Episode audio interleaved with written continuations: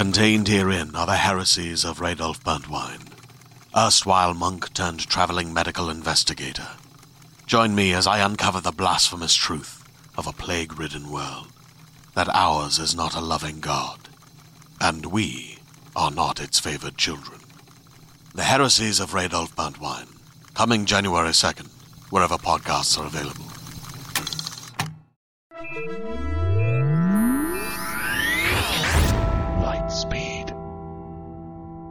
Hello, and welcome to the Lightspeed Magazine Story Podcast. I am your host, Jim Freund. Lightspeed Magazine is edited by John Joseph Adams, and our podcast is produced by Skyboat Media. Today's story is The Death of Paul Bunyan by Charles Payseur, performed by Stefan Rudnicki. This story is copyright 2016. Charles Payseur grew up in the sprawl of the northern Chicago suburbs, but currently resides in the icy reaches of Wisconsin, where his partner, good cheese, and craft beer get him through the long winters. He is bisexual, and his fiction has appeared at Fantasy Scroll magazine, Heroic Fantasy Quarterly, and Nightmare magazine, among others. When not busily writing and reading, he contributes to the blog Nerds of a Feather Flock Together as well as runs a home for his own wayward thoughts on stories at Quick Sip Reviews. He can be found gushing about his favorite stories and novels on Twitter at Clowder of Two. That's C L O W D E R O F T W O. Anyway, it's time to get your lasso and buckle up for a ride on a twister at light speed. The Death of Paul Bunyan by Charles Payseur. Paul Bunyan has died. Paul Bunyan has died, and Johnny Appleseed is heading north.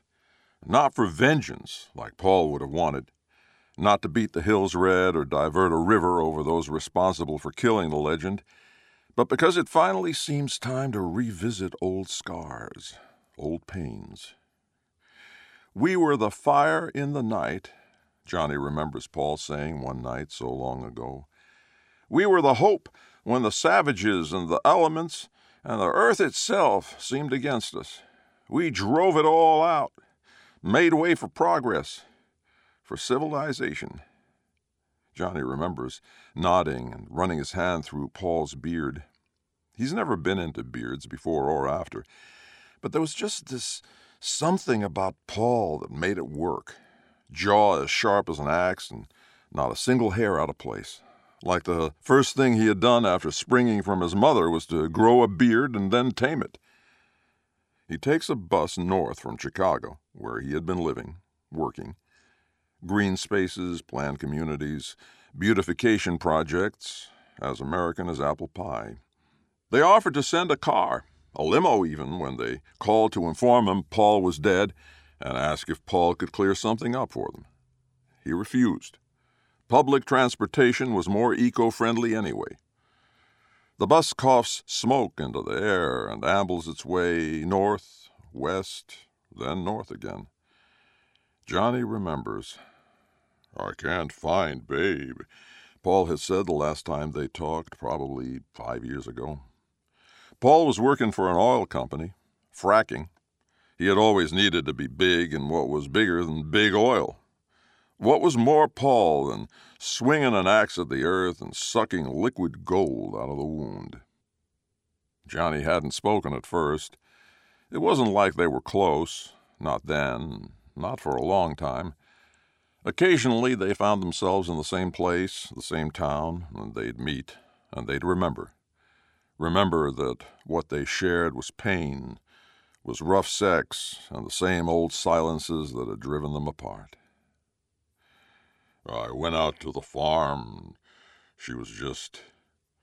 His voice hitched, and Johnny swallowed. Gone. And whose fault was it? Johnny wanted to ask. Who had stuck her on a farm and expected her to play the dumb beast?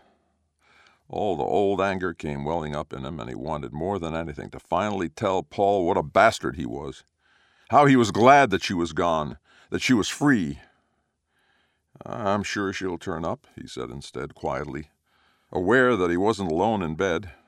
that he hadn't been alone for six months, and yet still picked up for Paul on the second ring.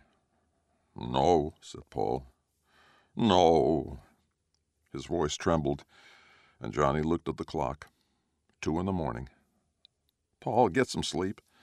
Like as not, she'll be there in the morning. Beside him, Derek stirred, and Johnny lowered his voice even further. I'll talk to you later, okay? Five years, even for an immortal, can be a lifetime. Johnny stares out the window of the bus as the fields of corn and soy give way to forest. It's not a slow transition, just a wall of trees that lets you know you've arrived in the North Woods. Paul was based out of Wausau at the end, though his prospecting took him far and wide. So it's into Wausau that Johnny arrives to speak to Paul's employers, which is how he learned that Paul is dead. There is a car to pick him up from the bus station, and he is driven to what must have been a strip mall at one point before it was converted into offices. He's whisked inside where a group of suits sits around a table, matching grave expressions complementing their corporate gray. Mr. Appleseed? The suit at their center asks, and Johnny nods. Been a while since someone used his real name, and it sounds almost ridiculous. An artifact from another age. He goes by other names now. Aliases and identities that he plants and leaves behind when he's used them up. A trail of old selves sprouting in his wake. But why else is he here if not to revisit his roots, his origin, we're sorry for your loss. Johnny nods again, annoyed now because he's sure they don't know or care about Paul and him, the history, the way they seemed to revolve each other like celestial bodies, passing close enough to touch only briefly, with a power that threatened them both before drifting apart again. I doubt you called me here just to pass along your condolences, Johnny says. They did enough of that on the phone, along with their not so subtle insistence that he come north with all possible speed. Now there's something else, and he's tired of waiting. The suits pass a glance amongst themselves like it's weed at a folk rock concert, and Johnny wishes he had brought something to take the edge off. He remembers smoking with Paul and Babe during a summer they spent in the Northwest once. Bigfoot hunting, they said, though in the summer of 1944, draft dodging was probably more accurate. We should enlist, Paul said for probably the fifth time in as many minutes. He blew out a lungful of smoke into the air, and it was like he was creating overcast right then. Like before that moment, there had only ever been sunny days, and in one errant action, Paul had just doomed the world to gloomy weather. He was like that, always forgetting his size and his strength and his power. Or maybe Johnny was just high, letting his mind rise like that smoke and dissipate into nothing. And what? I'd plant some trees and you'd chop them down and they'd all just surrender? Johnny asked. An axe can cut a man as easily as a tree, Paul said. And the end of the joint was like a burning world as he took a long pull, blew it out into Babe's face. The ox's head was starting to loll a bit to side, a goofy look on her face, and Paul chuckled at her. Johnny took a drag, held it, the smoke in him like the truth fermenting. He released it. An axe won't do much to a tank or a bomber, he said. And besides, we have no business fighting men. I seem to remember fighting a few in my time. Paul's laugh was thunder and smoke. They were never the enemy, Johnny said. It was the land. Images flashed in his mind a bag of seeds and an axe, a dark forest that stretched on and on without end, filled with monsters, with disasters, with fires, and a loneliness that seemed to pierce the soul. He remembered the dream of America, of a man battling against the elements, the land itself. No, it was never the men they were really fighting. It was the earth, and they had won, beaten it down until the forests were faint shadows.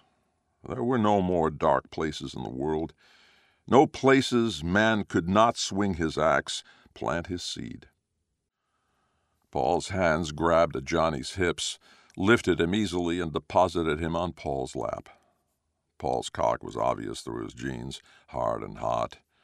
Johnny was going to be sore come morning. There's a problem that we were hoping you could help us wrap up, the head suit says, dragging Johnny back to the presence. Well, this has to do with Paul's death, he asks. Well, they've been damned vague about the whole thing since they called. But he knows they want something, that there was some reason for pulling him back to the North Woods. Mr. Bunyan was our top prospector, the suit says, like Paul could have ever been anything other than the top anything. He found a massive shale gas deposit that stretches under most of Vilas County and into the Upper Peninsula of Michigan. And there's a collective pause around the table as the suits confer in silence while looking different shades of uncomfortable. Something is wrong, and wrong in a way that means they've called on an outsider to tell their secrets to because it's too weird or dangerous or fucked to take care of on their own. You have to understand, the suit says, that we followed all state and federal guidelines concerning the use of fracking to test the viability of getting the gas out. Johnny doesn't laugh, though he wants to. He just waits. The suits start speaking all at once. Mr. Bunyan used our latest equipment, which has passed all inspections by government agencies and is our sole intellectual property. Unfortunately, government geological surveying failed to adequately predict seismic conditions. The machinery worked beautifully. Uh, Paul was a true artist with a pump. There was a collapse, an accident, and the equipment was lost. And Mr. Bunyan, our investigators suspect that gas fumes ignited due to contact with the combustion engine of the pumps. There was a fireball that reached 500 feet, which we've managed to mostly keep out of the news cycles. But, and here's the thing. It won't stop burning. They stopped as one just as they started, leaving Johnny standing there dazed. Slowly, the information fits into place. And you want me to do, he asks. He imagines the look on Paul's face when it happened, his triumph at piercing the earth, digging for its last secrets and treasures, replaced by the quick terror of collapse, of fire. It's a story fit for Paul Bunyan, for the death of a legend. Traditional attempts to put out the resulting fire have proved unsuccessful, the head suit says. We thought, given the nature of Mr. Bunyan, that you might have some alternate means of resolving the situation. I'm no firefighter, Johnny says. Unless you want me to plant a tree to honor his memory, I'm afraid you might be out of luck. If you could just look, the head suit asks. A briefcase is produced and opened. Johnny wonders if he can be bought and sold, if it matters anyway. It's a story, and it needs a proper ending. Not because Johnny still loves Paul, not that, but because the story pulls at him. They're all made of stories, people like Johnny, people like Paul. They're drawn to them can no more say no than can step on a flower without crushing it to oblivion. They drive him to the site just west of Rhinelander, and he remembers. Oh, they say Pecos Bill died, Paul said. They were in a hotel in Plymouth, Minnesota. Johnny was sore. They watched the sun rise over the parking lot. Johnny laughed. What? Flew off on a tornado straight into the afterlife? Paul snorted, shook his head. For a long time he didn't speak, and when he did, his voice was just a whisper. He hooked a lasso around the moon and hanged himself. The remains of a case of beer littered the room, and Johnny went to each empty can and shook it, hoping for just one more drop. He shot Widowmaker through the head first, Paul added. Just the ghost of a sound. Johnny dressed in silence, grabbed his keys from the nightstand. Damned horse would have been miserable without him, Johnny said as he left. It was the last time he had seen Paul in person. Whatever the fucking suits called it, it's a damned lake of fire. Maybe a mile in diameter and slowly growing, the crumbling edges cutting farther and farther into the forest that surrounds it. There's a small army there, too, all wearing corporate colors and just standing around watching. It's burning.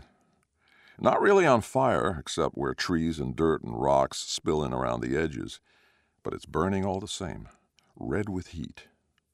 Johnny walks right to the edge. It's hot, but not unbearable. The air like a sauna. Good thing there's been a lot of rain, or else the forest would go up. As it is, there's enough to worry about. It's deep, a pit pitched down to a point in the center where Johnny sees the remains of a corporate rig dwarfed by the remains of a man. He's just bones now, just the memory of the force he was. Even so, he seems to be growing at the same rate as the pit, his bones stretching larger and larger, like death wants to make true all the stories of him. Johnny remembers they say you made the Grand Canyon when you dragged your axe behind you, Johnny said, taking a step back, trying to keep his distance from the man advancing on him. He'd heard of Paul Bunyan, of course, who hadn't. But the man himself was different than he expected. Tall, certainly, but no giant. Burly and wide, with a neat beard on his chin and blue eyes that twinkled like stars. They say a lot about me, Paul said. He followed Johnny's every move, gaze hungry, there was no doubt what he wanted. They say when you piss, you fill rivers, and when you eat, you beggar entire camps of their flapjacks. Johnny bumped his back against the tree, his retreat thwarted. Paul didn't miss his opportunity, stepped in smoothly, face just inches away from Johnny's. You should see what happens when I get off, Paul said. The bones aren't the only things in the pit.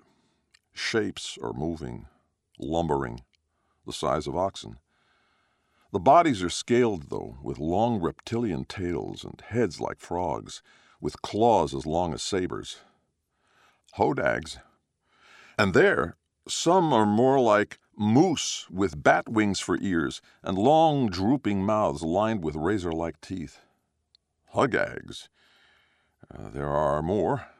Rock slide bolters and splinter cats and a dozen other creatures just as deadly. Johnny swallows. Get your people back, Johnny tells the foreman standing next to him. We've been told to keep the area secure, she says, though in her eyes Johnny can see that she knows how impossible that task is. He understands why the suits called him in. Not because of Paul and not because of the fire.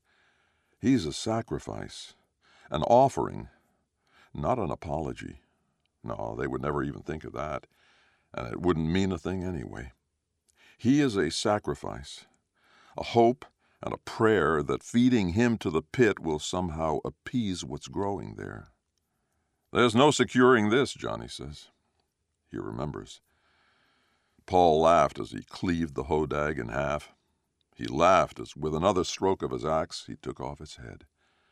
Johnny watched on, body rigid, repulsed, and excited. He hated hurting animals, but this was a monster, something that had been stalking a nearby logging camp. It couldn't really be wrong, could it? It's what Paul did, really, just as Johnny planted trees. Neither of them were native, neither welcomed. It was all violence of a sort, but still Johnny felt strange seeing the blood. Babe came tearing through the trees, a hugag gored on her horns. She, too, was laughing. I don't think I'll ever get tired of this, Paul said, giving Babe a pat on the flank. It'll end some day, Johnny said. You can't clear an entire territory of trees and expect there to be forests forever. Just like you can't keep killing hodags and expect them to always be around. That's the way of the dodo, after all. Paul paused, smile slipping on his face, but for a moment only before the laugh was back. There'll always be something to clear, he said. Always something.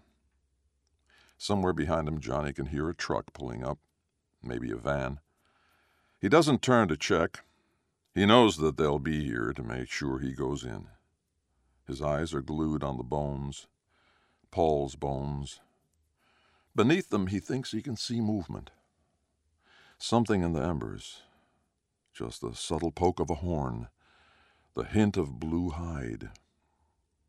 It's all apocrypha. There is no story of the death of Paul Bunyan. In the stories, he's still out there, sleeping maybe, or gone to a world beneath the world. Pecos Bill is still lassoing tornadoes, and Johnny Appleseed is still planting trees. But the meanings change. Cracks show through. What seemed so simple becomes anything but. Johnny stands and watches the pit draw closer. The hodags are waiting, watching.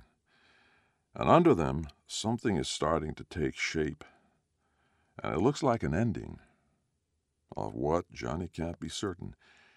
Of heroes, maybe, or the need for them. Or maybe it's not a death at all. Maybe it's the birth of something new. The ground around him is beginning to crumble.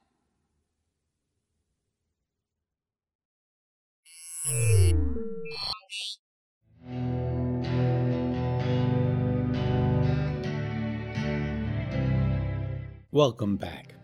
You have been listening to Stefan Rudnicki reading The Death of Paul Bunyan by Charles Payseur.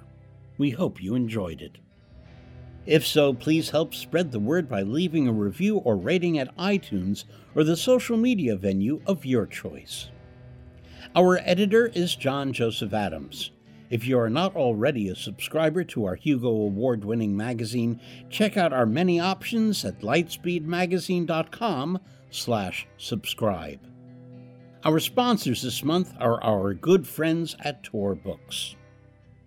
Skyboat Media, the most respected independent audio production team on the West Coast, produces the stories for this podcast. They are headed by the Audie and Grammy Award winning narrators Stefan Rudnicki and Gabrielle de Cuir. Be sure to check out their website at skyboatmedia.com. Music and sound logos are composed and performed by Jack Kincaid. Post production for Lightspeed is in association with yours truly. This podcast is copyright 2016 by Lightspeed Magazine. Thanks for listening. That's all for now. See you on the Bitstream. I'm Jim Freund wishing you cheers from all of us at Lightspeed.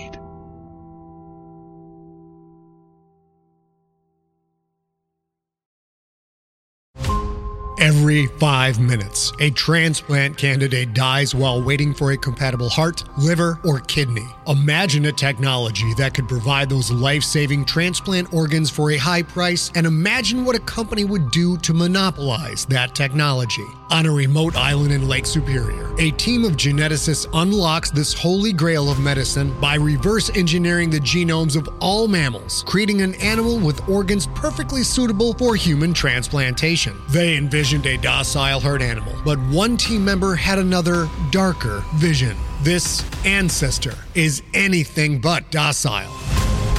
The team's work spawned something big, something evil, something very, very hungry. Ancestor is a complete serialized fiction podcast by number one New York Times bestselling novelist Scott Sigler, with all episodes available. Binge the entire story now on Apple Podcasts, Spotify, or wherever you listen to podcasts.